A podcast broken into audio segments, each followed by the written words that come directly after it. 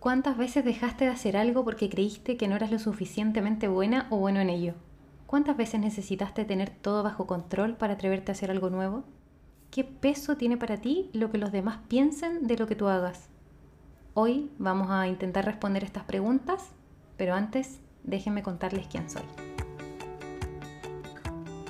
Soy Paula Estefanía, profesional de salud apasionada por la nutrición, la ciencia y la cocina basada en plantas en este espacio encontrarás consejos útiles, experiencias y conocimiento basado en evidencia, cuyo propósito es ayudarte a nutrir tu cuerpo y mente desde el amor propio y la compasión. Además te daré herramientas para que puedas construir y disfrutar de un estilo de vida realmente saludable. Así que dicho esto, bienvenidos y bienvenidas a Nutritivamente, un podcast de salud y bienestar. Muchas veces lo que nos detiene a llevar a cabo ciertas acciones o proyectos o ideas es pensar en qué van a pensar los demás cuando yo haga eso. Y esto tiene más que ver con las propias creencias que con lo que los otros realmente piensan de nosotros. Porque este miedo al que dirán no es algo que otra persona nos dice, son más bien nuestros propios pensamientos o ideas, cosas que nos creamos en la cabeza y que por lo tanto son imaginarias. Son imaginaciones de lo que creemos que podría pensar el otro. Ojo, porque muchas veces por este miedo, que como ya dijimos se basa en algo inexistente creado por nosotros mismos, quizás inconscientemente también refleje una forma para no avanzar en eso que supuestamente queremos. A mí esto me ha pasado muchas veces, cada vez menos, menos mal, pero de hecho me pasó con la creación de este podcast y quiero contarles que cuando era chica siempre me gustaba escuchar programas de radio. No sé, poner la radio era algo que disfrutaba mucho y me gustaban los programas de radio, o sea, escuchar a la gente cuando hablaba, etc. Entonces cuando descubrí los podcasts como esta evolución, ¿cierto?, más eh, actual de la radio, me encanté fue como amor a primera oreja, literal. Cuando me surgió la idea de hacer un podcast personal, empecé a investigar, empecé a analizar las estructuras de los diferentes podcasts que veía y empecé a darme cuenta de que había muchos podcasts que tocaban temáticas similares. Entonces me empecé a cuestionar qué tan buena idea era llevar a cabo este proyecto. En algún momento dije, de hecho, ¿quién me va a escuchar si hay tanta gente hablando de lo mismo? Y además yo ni siquiera soy experta en esto. Listo, esa fue la primera piedra mental que me puse y que me desanimó un poco. A pesar de eso, seguí porque recordé que mi motivación principal era este deseo de poder compartir mis conocimientos y que por lo menos a alguien le sirvieran. Así que seguí investigando cómo llevar a cabo mi proyecto y aquí va la segunda piedra mental que tuve que remover. Fue que me empecé a comparar con otros y pensaba que si no tenía un micrófono casi profesional no iba a poder hacerlo.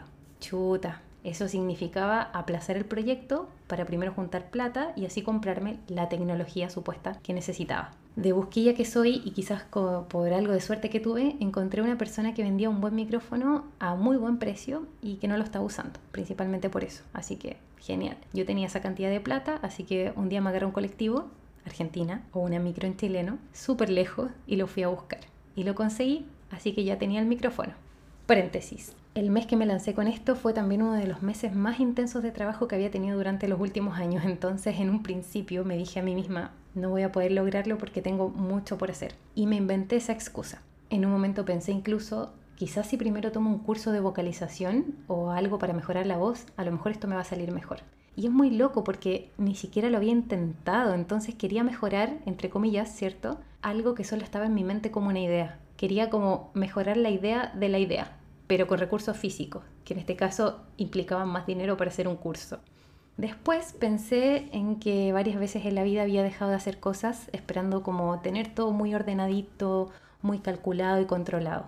Y obviamente con la ayuda de mi terapia me di cuenta de que a veces este afán de perfección o perfeccionismo no es más que una máscara o un mecanismo de defensa frente a los miedos. Miedo al que dirán, miedo a equivocarme, miedo a no ser suficiente, miedo a mostrarme, y en muchas ocasiones dejamos que esos miedos nos limiten. Dejamos que el miedo nos limite, por ejemplo, cuando nos autoexigimos hacer todo perfecto desde un principio. Dejamos que el miedo nos limite cuando nos paralizamos al no cumplir con nuestras propias expectativas sin respetar nuestro ritmo personal de aprendizaje. Súper importante. Dejo de lado el hábito que estoy intentando adquirir, por ejemplo. Supongamos que es tomar más agua, porque al principio pensé que era algo fácil. Entonces un día me di cuenta que ya llevaba dos días sin tomar agua como me lo había propuesto. Me había puesto alarmas en el teléfono y todo, pero no lo cumplí. Entonces me paralizo y quizás ese pequeño o gran avance que había logrado lo tiro todo por la borda. Dejamos también que el miedo nos limite cuando nos comparamos con otros, sobre todo en redes sociales, sin siquiera ver cuánto tiempo a lo mejor invirtieron esas personas para llegar a donde están. Dejamos que el miedo nos limite cuando dejamos de hacer cosas porque creemos que los demás van a pensar algo X de nosotros, que generalmente ese algo X es como algo malo. Resulta que darme cuenta de todo esto, esto de ser perfeccionista, no era un atributo, como muchas veces lo pensé o como muchas veces me enseñaron, y entender que lo que yo creo que los demás piensan no existe y que está en mi cabeza, me permitió salir de ese espacio y tomar de la mano a mi niña interior para poder acompañarla de forma amorosa en su proceso de aprendizaje, dejando de lado todas las exigencias que no me permitían avanzar. Esto se puede aplicar claramente en cualquier proceso que estemos viviendo y donde nos empecemos a sentir limitados por nuestros propios pensamientos. Pensamientos del tipo no voy a seguir o no voy a comenzar esto porque todo el mundo lo está haciendo. No soy tan bueno como fulanita que tiene 100.000 seguidores en Instagram. Estoy muy grande para empezar a hacer, abro corchete, inserte aquí lo que se le venga a la mente. O no soy lo suficientemente buena para esto. O mejor espero a tener todo esto resuelto primero antes de empezar con, de nuevo abro corchete, inserte aquí lo que se le venga a la mente. Cuando vengan estos tipos de pensamientos, quizás sea un muy buen ejercicio cuestionarse y preguntarse, ¿por qué creo esto? ¿De dónde sale esto de sentir que no soy suficiente? ¿Por qué sigo intentando cumplir lo que creo son las expectativas que los demás tienen de mí?